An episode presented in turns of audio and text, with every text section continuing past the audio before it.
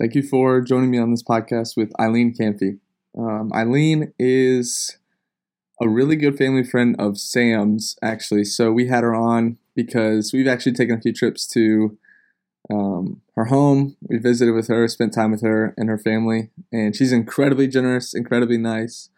But she and I and Sam would have pretty interesting conversations about herbalism. So that is Eileen's thing. She's big into alternative healing through herbs and through natural remedies instead of modern medicine.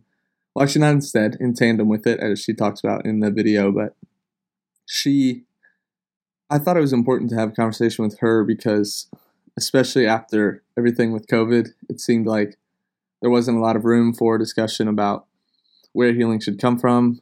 It seemed like it was just one sided. And I thought she wasn't just someone who wanted to spout, you know, crazy ideas, as I would think some people would say, but she had a genuine heart for healing people and helping people. And she didn't think that that's, she didn't think that the way we do it now with modern medicine was necessarily the best way. So I thought it'd be fun to hear her perspective and hear her thoughts and her ideas. So I hope you get the same message and the same feel from her. But yeah, I enjoyed it and hope you do too.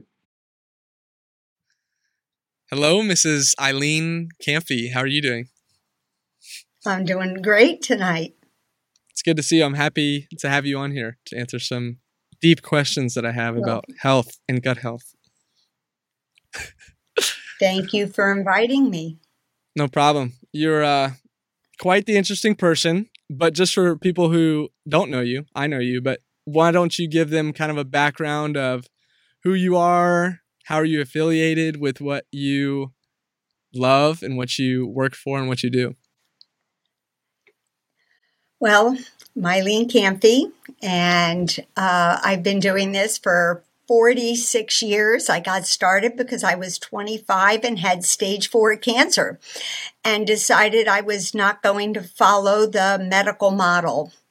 Hmm. And so I started looking in other areas and I found an herbalist who um, I had to live there and I found my faith there. I found Jesus and my faith and nutrition and herbs, and it totally blew my world away. I jumped in and started swimming. And, and so I became a master herbalist, uh, a GAPS practitioner, an aromatherapist. Um, and it's led me in this new in this direction for 46 years where I've been helping people and learning and trying to keep um, the FDA out of our food. All right, that's a bold start. that's I like what I've it. been trying. That, that's been the quest for 46 years. Cool. Okay, so it's one of the big ones. Yeah, no, that's uh Okay, so I'll start with the cancer because, like, I know I feel like we've talked about that, but I forgot. So you had stage four cancer. You got into herbal. I, I don't know if it'd be like herbal science or something, but then you were cured. Like, is that what happened? Well, I yes, I learned where I I had to learn all about herbs and had to make everything, do everything. I was there, and yes, I left there. and when I left, he said to me, the, this herbalist said, you have two choices. You can go back to your doctor, the gynecologist, because it was stage four cervical, or you can uh, go with how you're feeling and know what you're what you're doing and live this new lifestyle. The choice is yours. He said, if you go back, you probably will be diagnosed with stage one or stage two. He says, but I believe you can live with that the rest of your life. Do not allow fear to make your choices. I never went back. I decided I was going to live this new lifestyle. Whatever happened, happened because I was not going to do medical, traditional medical model. So, what were you so like? What made you so hesitant to go back to like traditional medicine? Oh, because I didn't believe what they wanted to do would work. Mm. Had you and tried it? So I thought, what? Had you tried it? No, I didn't even try it. Mm. I wasn't about to try it. When they gave me my options, I said, I'm done. Is No. it like chemotherapy and stuff like that? No, back then they didn't have chemotherapy. Oh wow. You had radiation and a hysterectomy. Oh, interesting. Wow. Yeah. So yeah, pretty- they didn't have any of these. But even if they did have these drugs today, I wouldn't do it. All right. All right. That's a quick start. Okay. So you Yeah. end up going with the herbalist and you jump into this new field of study. What did it look like education wise to become like a master herbalist? Like all these different things that you have under your belt. What did it look like to become those? What it is, well, what I went through is nothing like what it is today. Um, that it, it it's so different. So when I became a, a master herbalist, I had to go go to the school of natural medicine. You had to learn um, how to put herbs together to make them synergetic and to do all that. And we had to be there. We had to get in touch with the plants and you had to make it and you had to look what the chromatography was was doing today everything's online the nutritional program i went through was like 18 months and i had to go through all six stages and do it myself and have um, case studies to go along with it that same degree today, certification today doesn't require that. It's all online. Is that what you mean? So, Like people don't have to do. today. Yeah. It's not the same rigor in a way. You can do everything like what you're doing right now, I guess. I'm not. I'm like old call yourself school. a podcaster and you're really not. That's one thing. It sounds like. yeah, there you go. Right. Okay, so you were in this You know? school, and were you like were you working with people to like you said case studies? I'm assuming like would that mean you were working with real patients who had problems to see if the herbs would work? Like is that what you mean by case studies? Uh, no, that didn't happen until after you were you were at, a certain point. hmm At first, you just had to learn how all the herbs work together, what they did, when to use them. But then you could get a case study going. But you had to get to a certain point to do that case study. And then you had a number of them.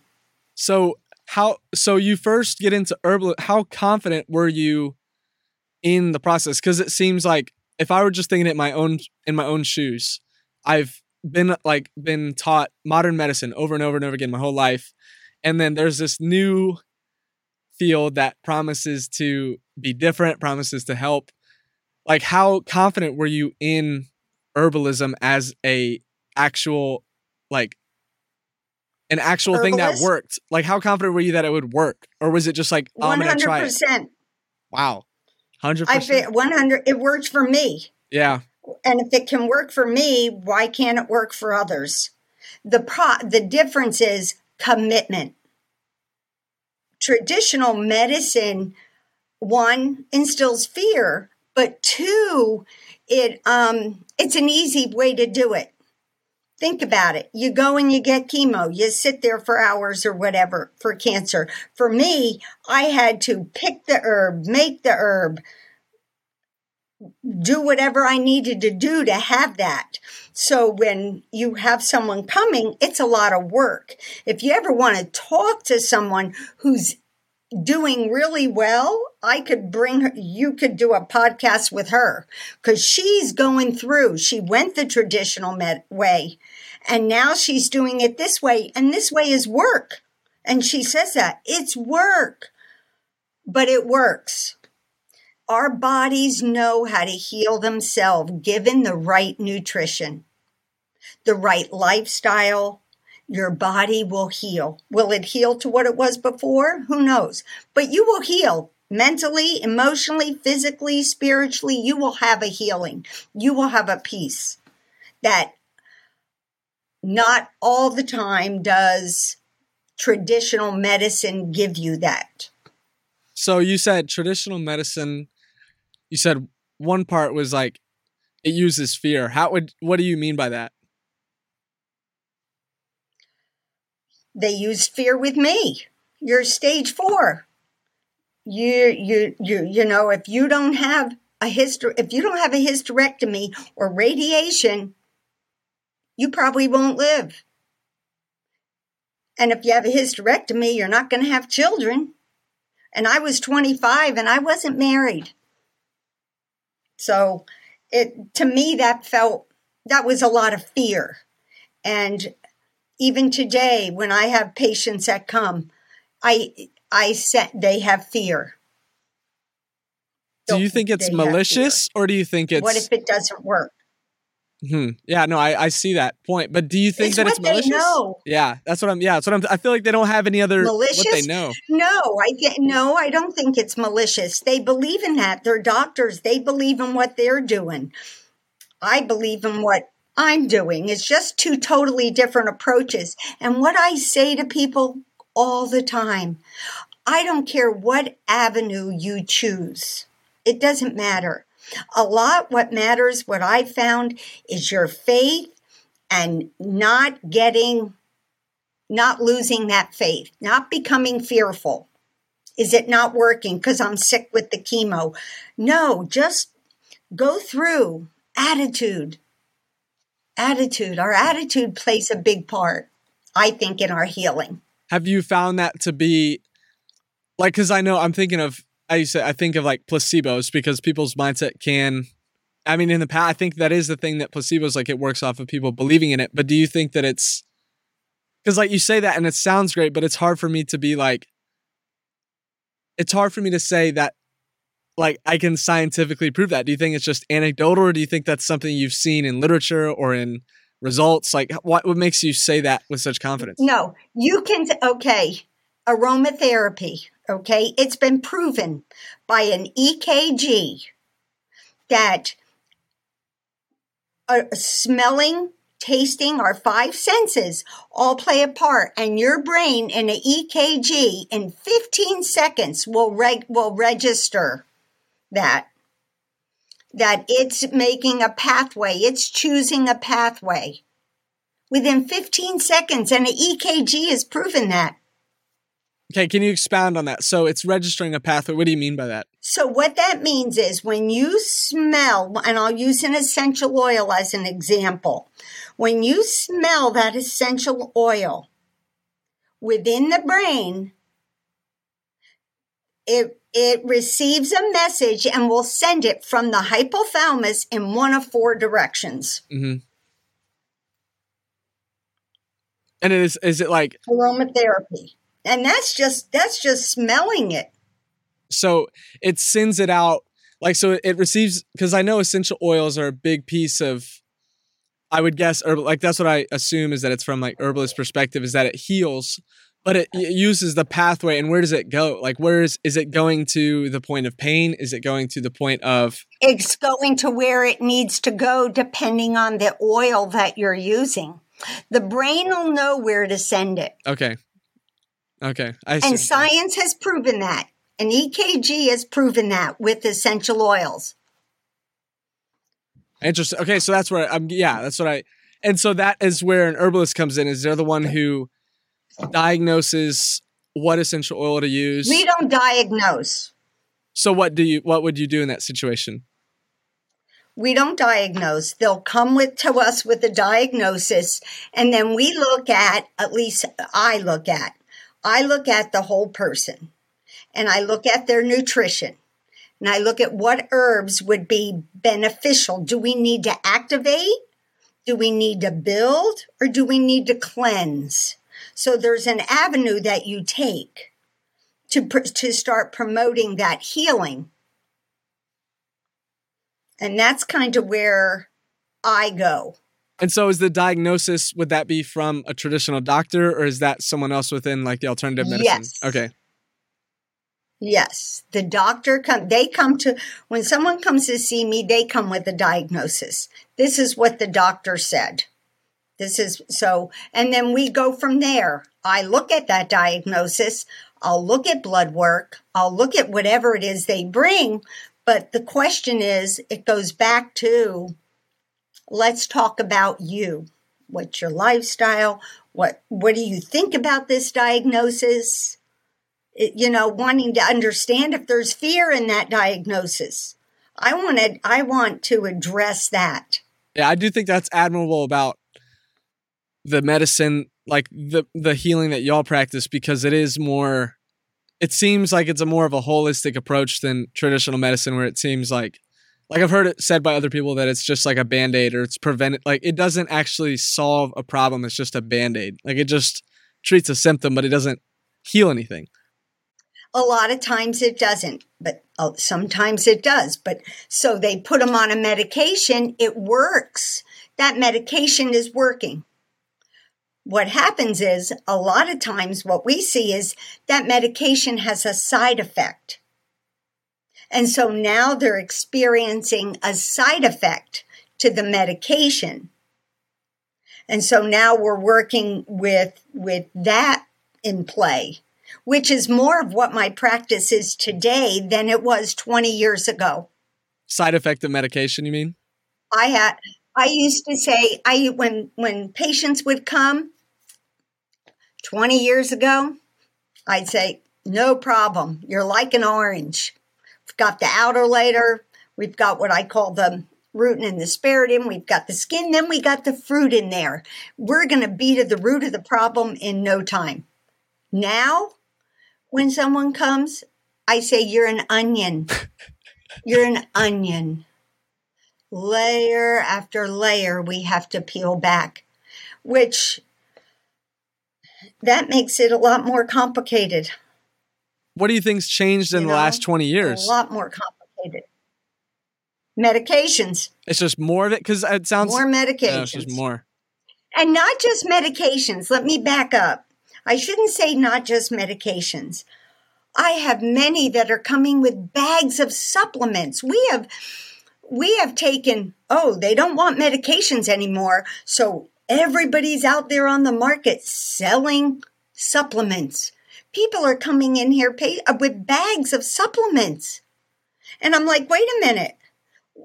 How do you know how your gut's working? What's your digestive tract doing? Let's talk about your body and what it's doing because you may not be absorbing these and causing more problems. So I look at it as we're just substituting supplements for medications a lot of times, and that's not a good thing. We've gotten away from real food. Yeah. No, I, I which you don't want me to go there because no, I, we can come back to that later. You know, no, I, but that's another thing yeah, I read about yeah. in a book. Food's a whole nother. Food is, a, I mean, it does seem like that's. I mean, that's what we'll definitely hit on in a second. But I'm curious to hear your opinion. I read, I was reading this book. Um, it's called Clean Gut. I can't remember who it was by, but it was. I was trying to get an understanding for like where you come from and like their feelings behind it. And he said he had a concept called open-minded medicine, where it's like because I would guess the stereotype for people like you who practice alternative healing is that it's like, no, we're the only way. There's no other way. But it sounds like you're saying there's a tandem relationship with modern medicine. Do you think that that's like your perspective, or is it herbalism is the way, the only way when it comes to stuff like this? I I believe it's in the it's in the eyes and the soul of the person and that's who I deal with. If they believe in medication, I have to enter into that with them on that journey and say, okay, how are we going to make this work for healing? If uh, and you're in that journey, I enter into them. I don't draw them out to me. As we're in that journey, they may move more in that direction, or they move away from me and stick with medications. So let's. I want to hear about the a brief overview of the gut biome because that's what the guy in the book talked a lot about. I know that we talked about that a lot. That that seems to be an important driver of a lot of different aspects of health with people is the gut biome and the gut and all these different things. Yes. So there's everything you hear out there now. There's prebiotic, probiotics, and spores. Okay, so I I look at that as a whole kind of like that's the package for micro that they're throwing into microbiome. Okay, because that has to deal with our gut.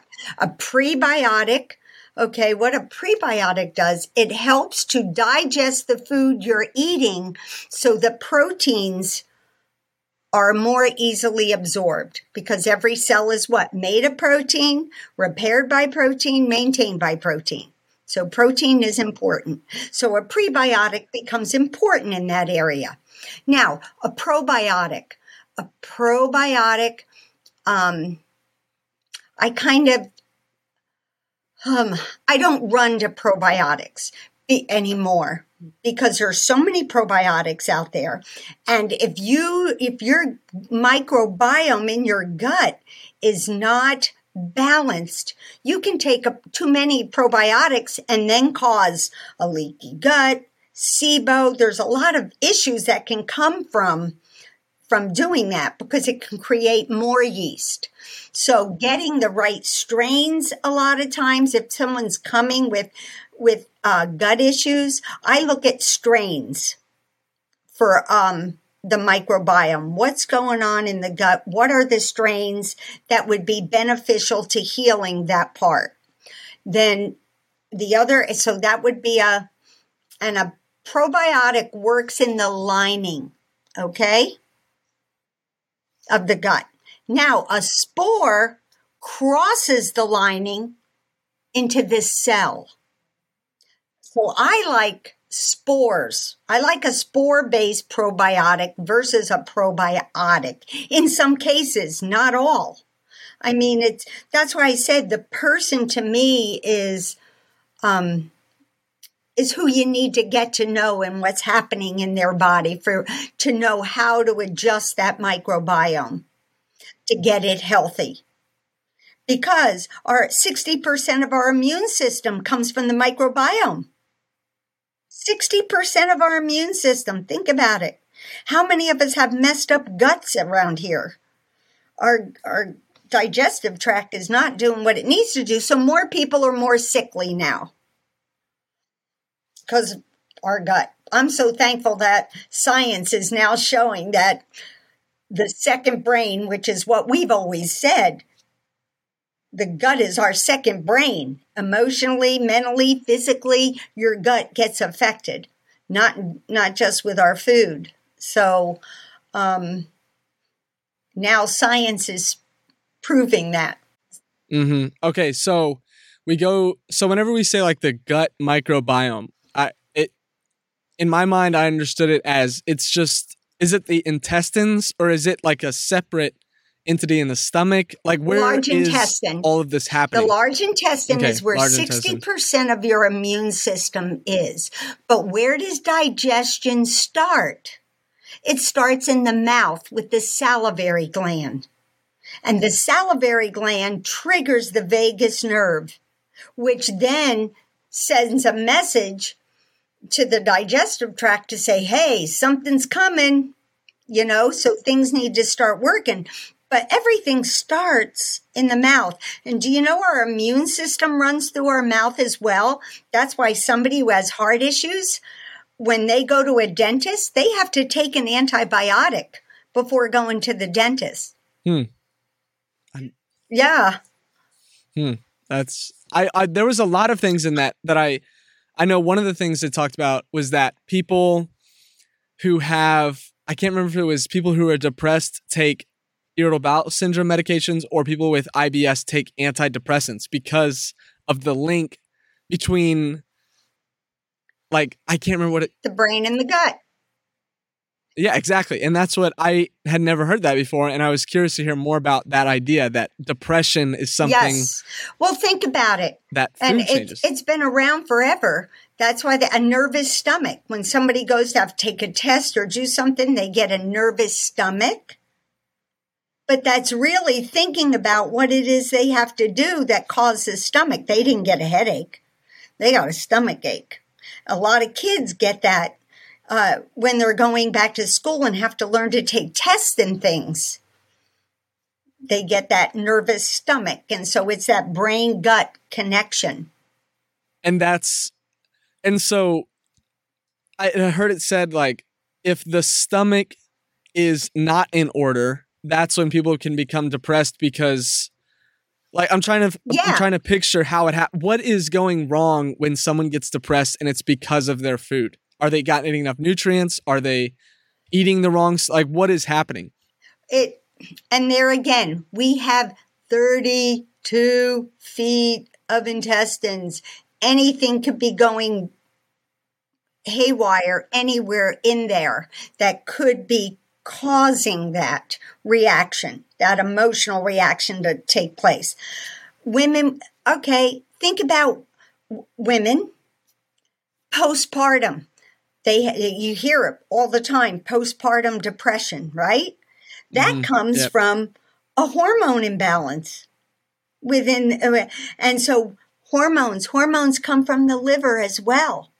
So what's happened with the liver that may be causing the hormones which would affect the microbiome which affects the brain the emotions you, we can't separate us Yeah, I mean, it se- it does seem like there are so many, but that's what I, I always come back to the idea. I'm like, how do traditional doctors see this and just throw medication at it? Do they know, and are they like, why isn't this? Because I mean, I've I mean, I've like heard it before, but I haven't. Whenever I see people who are depressed, it's never that's never the first thing that I hear people say is, "What are you eating?" It's like, okay, let's give medication, let's do all these different things. And I just don't get why is that not a more common thing with traditional medicine? they're not how they're trained. Now, when I was a young girl, so you're talking set, probably 60 years ago, let's say I was 10 or 11, 60, 61 years ago, we had family doctors. I never went to a doctor's office. The doctor came to our house. So when they come to the house, they're seeing the family dynamics. It's given, I think it gave them a better picture of what was going on so they could better address the sick patient versus we're just going to a doctor and now what? Everything Zoom, right? Let me zoom in and see what your issues are and we'll just give you something. Even my field, even in my field, they want to just do a Zoom. I'm like, no, I want to touch you. I want to look at your eyes. I want to look at your tongue. Yeah, no, it's yeah, it's something that I just I just can't understand. It just I, it's the hardest thing I think about whenever I think of like herbalism is like if it works so well, why is it not a more common use in traditional medicine? Is it money? Is it insurance companies? Like, or is it just pride? Is it just like this is how we've done it? and This is how we're going to keep doing it? Like, what do you what do you think? I can't answer for them why they. We, I embrace them. I embrace the medical profession. Um, I want to hear what they have to say.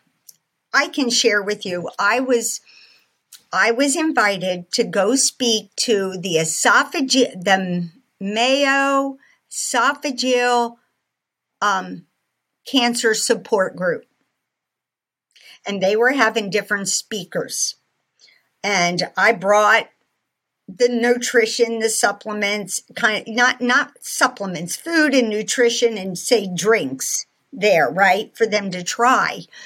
Um, and we were, I was going to give a talk.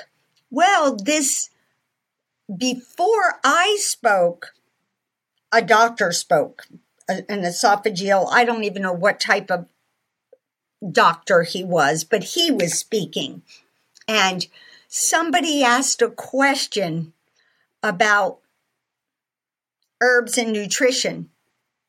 And he says, You'll need to listen to her talk about it.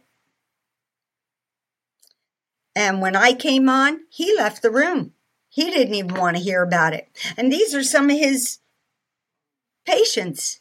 They, you know, he was just not, it's not a quick fix. They're into looking at helping the patient very quickly. Okay? That's what I think. That that's their job and that's really what they want to do. Where when someone comes to me, I say, it's not a quick fix and you're going to have to work at this. You know, it take it's going to take all of what you have to do this route. And um it's what I believe in, so that's why I do it.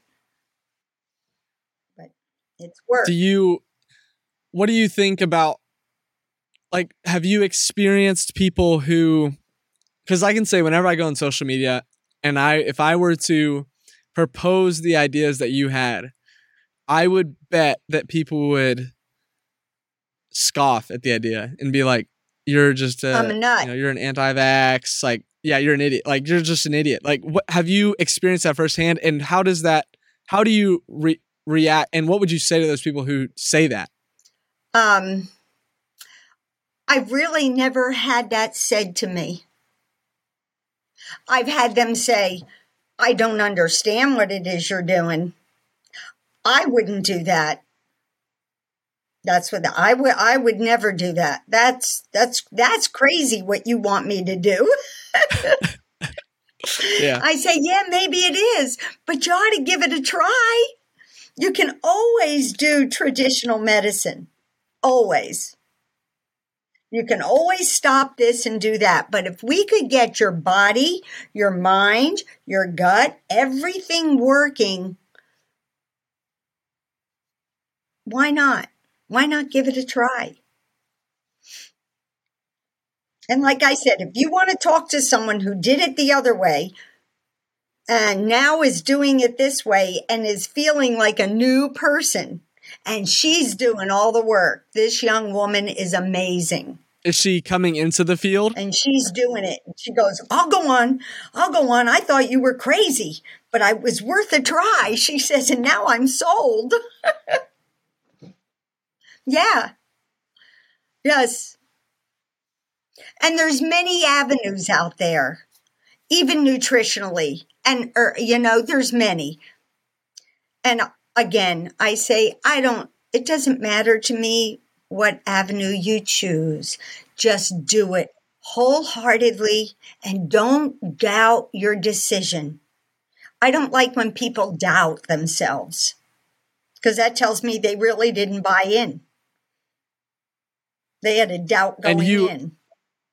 And you believe that like you have you you've seen firsthand people need to be bought in for not necessarily need it to work, but that is a key component of you think any medication, any treatment, any healing process? Yes.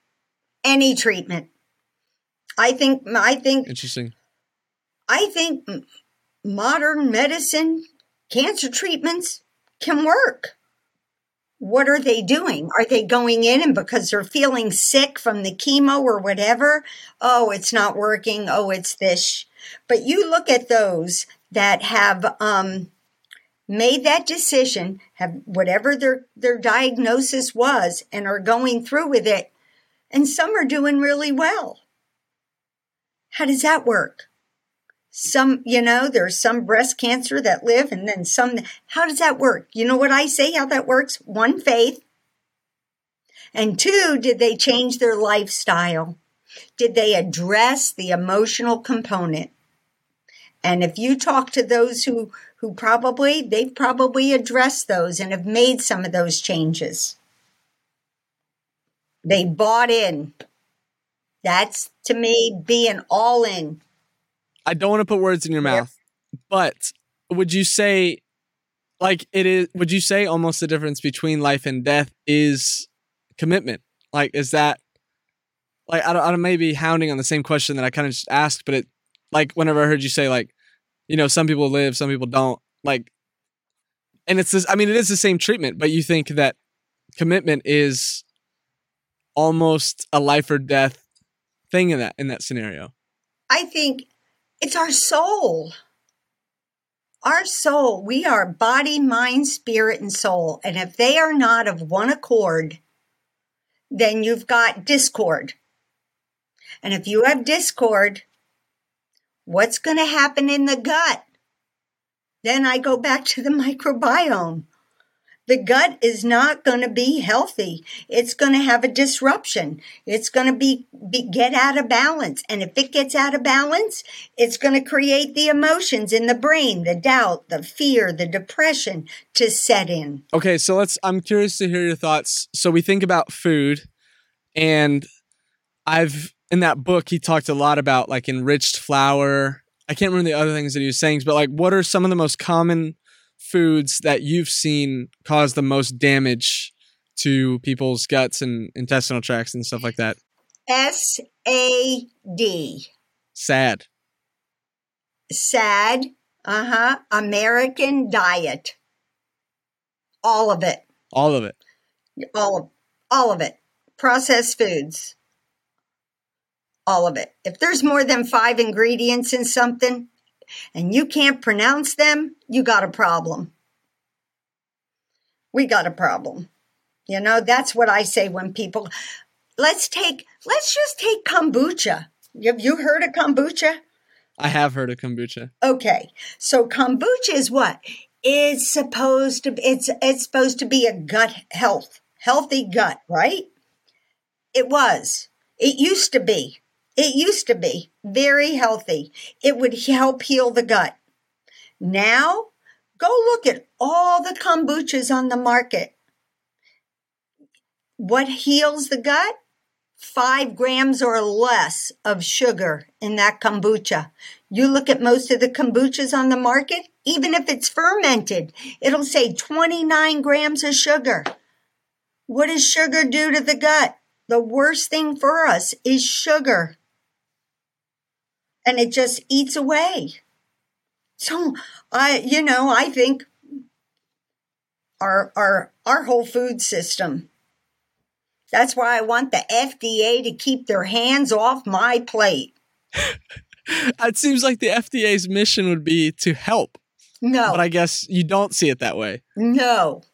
I do not see it that way. what makes you say that? and like, I don't see and now another issue? Oh, do you don't want me to get into politics. All right, know. no, I'm good with it. That's the whole point. The Federal Trade Commission. The Federal Trade Commission is now coming in and looking how herbs and homeopathics and essential oils because we for them to to work right, we we should get them from the origin of country. Okay? Most of us want that. Well, Federal Trade Commissions, they have their little hands in there now too. So yeah, no. Let's Well, so are they stick- banning what are they doing? Are they banning it from countries that like what are they doing that's so like, I'm not sure what they're doing. All I know is when I want to get an herb and I can't get it anymore, and then I dig and dig, it's to say, we've gotten this herb for 46 years now. Why can't I get this herb? You know, I hear from them, well, Federal Trade Commission, they're, I'm like, oh gosh, you know, they're shutting this down. They're stopping this. And I know I've had personal experience with the FDA. I haven't Oh. had personal experience yet with the uh, FTC other than um, not being able to get the herbs and the essential oils and things that I've gotten for 46 years and now I can't get them. So, the government, man. It doesn't sound like you're a fan of the government. oh gosh, no. Back before libertarians were um, popular, they're not popular yet, but, but I was a libertarian way back when. No, I'm not for the government. Well, I don't want them to come after me. Is it going to come after me now that I'm saying this to you?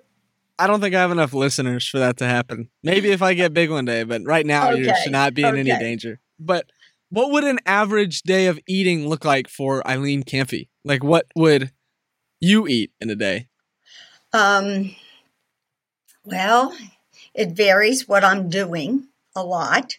I used to be an intermittent faster. Okay. Okay. Okay. But at 71, my kids said to me, I need a trainer. I need to get in the gym. I need to maintain something. So now that I'm working out, I'm eating different than I was before. So I think, again, a lot has to do with lifestyle. A lot has to do with lifestyle. So I really look at the individual when they they they come to me.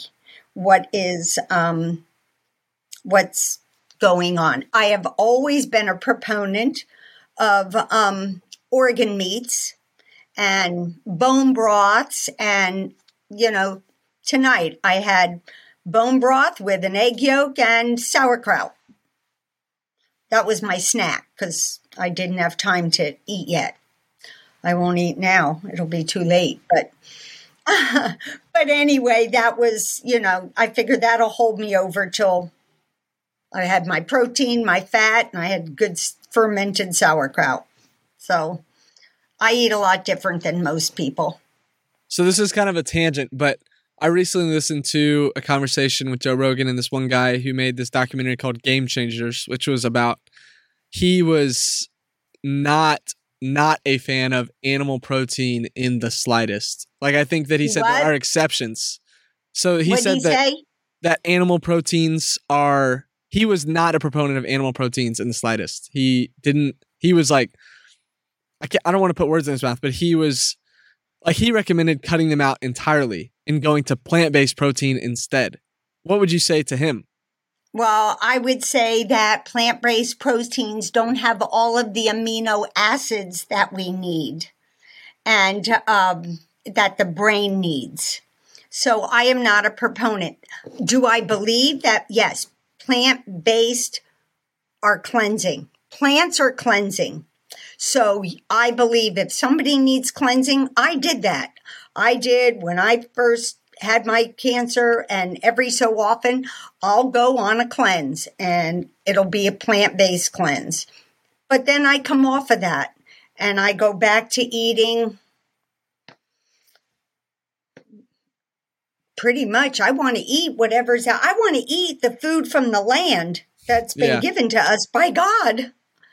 So that's that's how I look at it. But no, I've gone round and round. I work with a number of I have a number of uh, doctors that have sent their patients um, to me for nutrition because he wanted them on a plant based diet and they weren't sure that that was something they really want to do.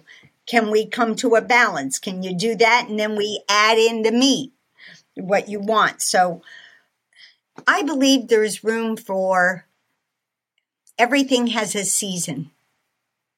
Everything has a season. But to go and live just one way, if you know, if that's what your body calls for, but I have not seen um, another example. I had someone come to me 15 years, plant based diet.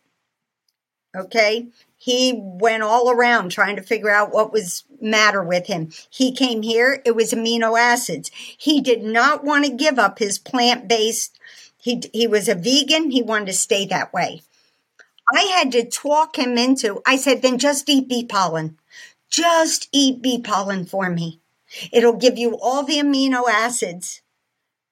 But it was an insect deriving that bee pollen. He didn't want to do that he ended up doing it because I said, try it for a week. I sent him home with some. I said, just try it. I know you're going to feel better in a week. Oh my gosh, he couldn't believe it. So he did. He may be a vegan, but he is doing bee pollen.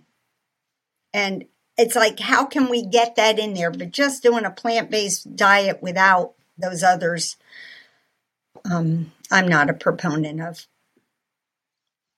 Have you have you followed Liver King at all? I have followed Liver King, and my honest thoughts is that he's on steroids. I don't think that that is a natural. that is not a natural physique. I would say, but maybe I'm wrong. But I highly doubt it's natural to be a, uh, to be uh, that ripped for just to be on that side. I don't know. What do you think about Liver King? Um, I don't know. He's I he's new to me. I like kind of what he's he some of what he's thinking because I have a lot of athletes. I have a lot of athletes. So what I've done is I believe this with all of my heart. If I'm going to promote something or if I want to see if it works, I do it myself. I have been for the last seven weeks, because I've been working out for seven weeks. I am eating raw liver, spleen, kidney, and gizzard. I'm trying it. It because I'm working out. I'm going to see what how it makes me feel. Have I'm you noticed any differences? Yeah, that's what I was curious. Have you noticed any differences? In what? I don't know. Like, have you seen any benefits or consequence? Like, have you noticed Uh, anything different? a couple of people have mentioned to me, patients, what are you doing? You're getting some definition there in my arms. my arms. It's only been seven weeks. I've only been doing this for seven weeks. So I'm going to do it as long uh, as I'm working out and just see, just see. But I'm putting him to the test. I'm going to see what it does for me because I've never done it. Yeah. Okay. So that's it. Yeah. That's and, and, and and truly, you know, I'm liking. I uh, and I was not a big meat eater, but I'm I'm eating it raw and frozen. I eat it raw and frozen with sauerkraut juice to break. Man, I put that frozen organ in my mouth, and I take some fermented sauerkraut juice. I can feel the enzymes starting to work in my mouth. Now that excites me.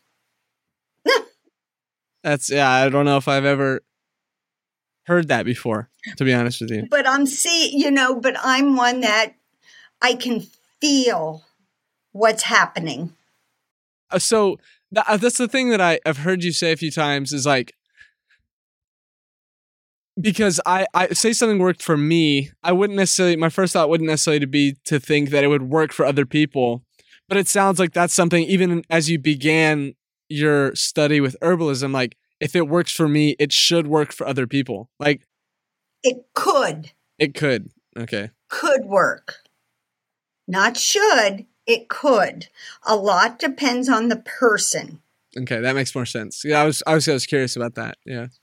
That it, you know, where that's why I said you have to I have to just kind of be with that person. I need to what are they eating? When are they eating? What is their emotional? Perfect example. A young woman, she's had um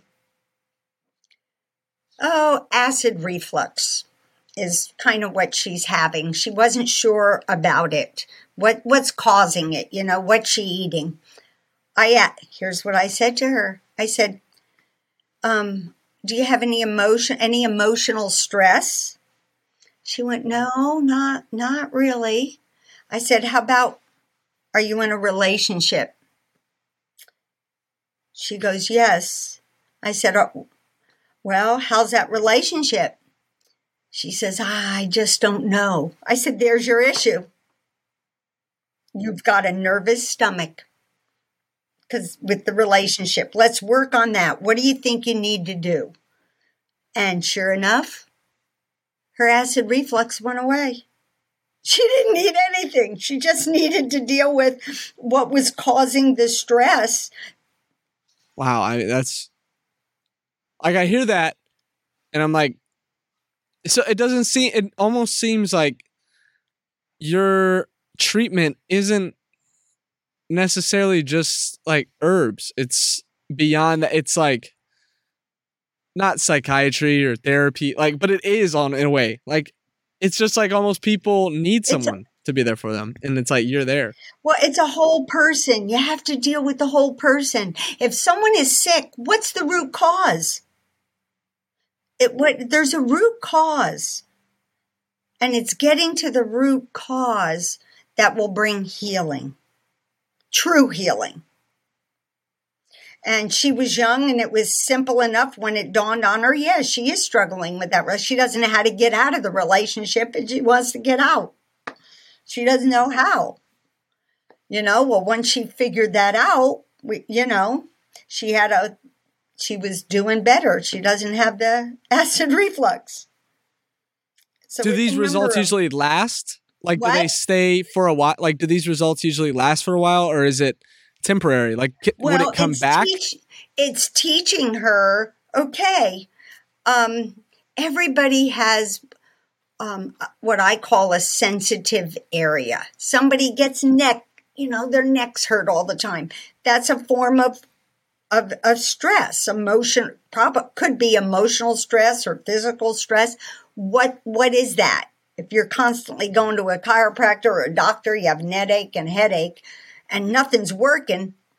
Let's look at the environment or what you're eating and work on that. And a lot of times that takes care of your neck. Per another example, plantar fasciitis. Plantar fasciitis are many different causes for plantar fasciitis. But when someone comes to me, if they've been going to the foot doctor and the chiropractor and wherever else, and it's not working, they're not getting better, I deal with their digestive tract. And it, it helps to heal the plantar fasciitis, yeah, which is a foot issue. But it's really a gut issue. That's baffling. That's a hard thing to process because I, I just don't I don't see that. Every nerve to every organ goes to your feet. yeah. So you can't leave the feet out of it. And that's food. so it changes with food. Like that's the is that the solution? Dang. Yeah. For her, that was the solution because it wasn't stress, it wasn't um, physical, you know, it wasn't her feet wasn't her hip or something, the ankle or heel that was causing it. And what, was there like one food in yeah. particular when you had talked to her that you're like, oh, it's that it's the bread or it's the X or the Y? Like, is there a food or is it just a whole usual diet that is a choice? It's usually a number of different foods or the way they're eating the foods. But a lot of times it's a combinations. It's not just unless somebody's a sugar addict. Well, then I, sugar's the issue. You know, sugar's the issue. Somebody will come to me and uh, I think I, I think coffee's the issue, and I'll say, hmm, okay. How do you drink your coffee? When do you drink your coffee? Well, I need to have cream and sugar and no, coffee's not the issue. Let's start with the sugar and the creamer. It's an artificial creamer. Why don't we start with those two? You know, and sure enough, we can make those changes. But, and it has to sometimes be a small change. You can't do too much at one time because then they'll go into, dep- they can go into depression because the brain becomes addicted. Sugar is like alcohol and tobacco or a drug, it be, your brain becomes addicted to it and sends that message right to the gut.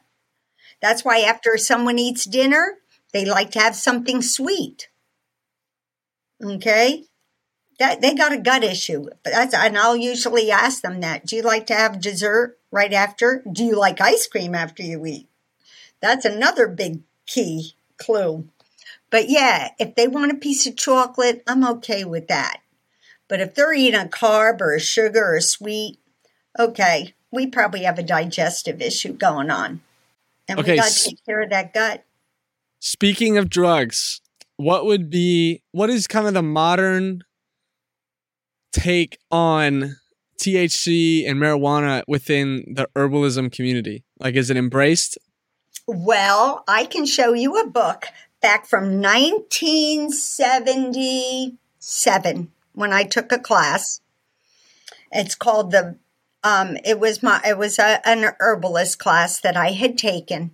We were to use we were marijuana was used in that in our classes back then. Yeah. For certain pain, for cancer. It was my book will show you 1977. there it was. So it was used back then, and and probably because of the THC. With science today, which has really been beneficial in some point because we've been able to look at how does it work why does it work what works differently. Um, you know, and so being able to take the THC out, which gets you high, you know, or, or alters your uh, mood and thinking versus um, the CBD and the endocannabinoids, which science has found and we're learning. I've only been learning in the past three to five years, maybe a little longer. We have a whole endocannabinoid system within our cells. I had no idea, but I know endocannabinoids were, were beneficial. Terpenes and endocannabinoids. I just didn't know that we have an endocannabinoid system. And so I'm really, now that science is here, really learning how those two will work in the body with different types of CBDs and full spectrum uh, hemp in healing. So THC is kind of frowned upon and CBD is ex- like embraced. Um, is that is that true? Well, yeah, but I THC. You need some with cancer patients. You need to have some THC. So it all depends. Um, if you know somebody's having trouble sleeping and they're depressed or they've had a lot of trauma okay trauma a little higher of the thc sometimes helps them so I think a lot, you know, and that's where I guess legalizing it um, helps. Because I think, I mean, I have patients that have their marijuana cards and they go in and they can tell them what they're feeling and they give them that marijuana for it. I'm like, huh, that's pretty, that's okay, I guess. you know? So I was talking to my sister in law, and she had a degree in social work, and I was asking her like, what do you think is probably like the key, like a super important factor in a child being like emotionally stable, and she said like um, a stable family life at home. And so I think whenever I ask you, what do you think is a key what do you think is probably the most important thing to ensure that someone's in great holistic health? Like, what would you say would be the best that way? Someone has what? Has what? Like to make sure that someone is in the best holistic health they can be. What would have what have you seen is like the best way to ensure that I will be holistically well? Like I will feel great. I will be great on all these different like emotional, spiritual, physical things, what would be you think the most important aspect of my life? Like would it be faith? Is it nutrition? Is it relationships? Faith. Faith. Faith. Faith. I'd say faith. Faith in anything? Faith in anything in particular? Well, well to me, for me, I believe there's only one way. And that's Jesus. He's the way, the truth, and the life. But I also know God hears us. He hears. The book Radical Remission. There's a book, Radical Remission. It um it's an amazing book. I give it to all my cancer patients. I say this is a book you need to read. Whether you know you have a faith or you know Jesus or you don't. This book talks about healing cancer patients 10 and 15 years, but every one of them had a faith. Some had a Jewish faith, some had a Hindu faith, some had a Christian faith, but they had a faith. I believe all souls are, are God said, I knew you before I placed you in your mother's womb. I believe that. So I believe there's a God. So all of these religions, God's hearing them. Now, I what I personally believe is that Jesus Christ is my Lord and Savior, and He plays a big part in who I am and what I do. It's a gift.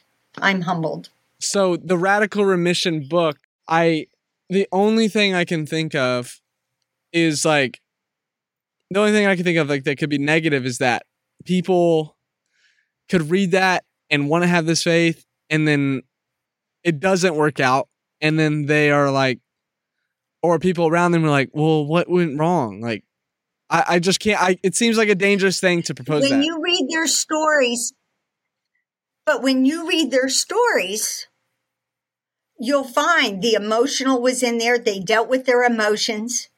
They dealt with grief. They dealt with anger. They dealt with nutrition. But they all had a faith in every one of the avenues they chose. They all had a faith in every avenue that they chose. You know? It, it to me, yeah. yeah, but it was only the living ones. That's the yeah, only thing I right. think We don't of. hear Like, about the dead living ones. You're right. Those those that are gone. No. Yeah. But that that's what we need to be. We need to be looking to those who are living. What did they do so they could live? I mean, that's fair. Once they're gone, they're gone. We can't Mm. ask them.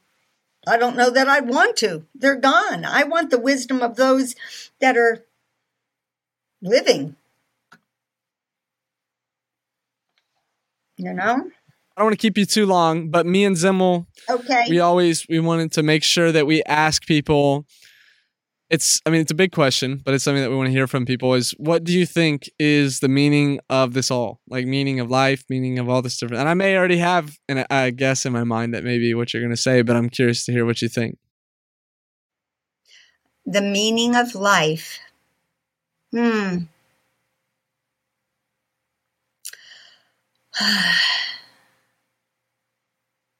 I think the meaning of life for me is um, to um, to trust in the man who died for me, and that brings peace peace that surpasses all understanding. And with that peace, I have joy. And to me, that's Jesus. He died for me. He didn't, he chose, chose to do that. And that to me is, he's the only one.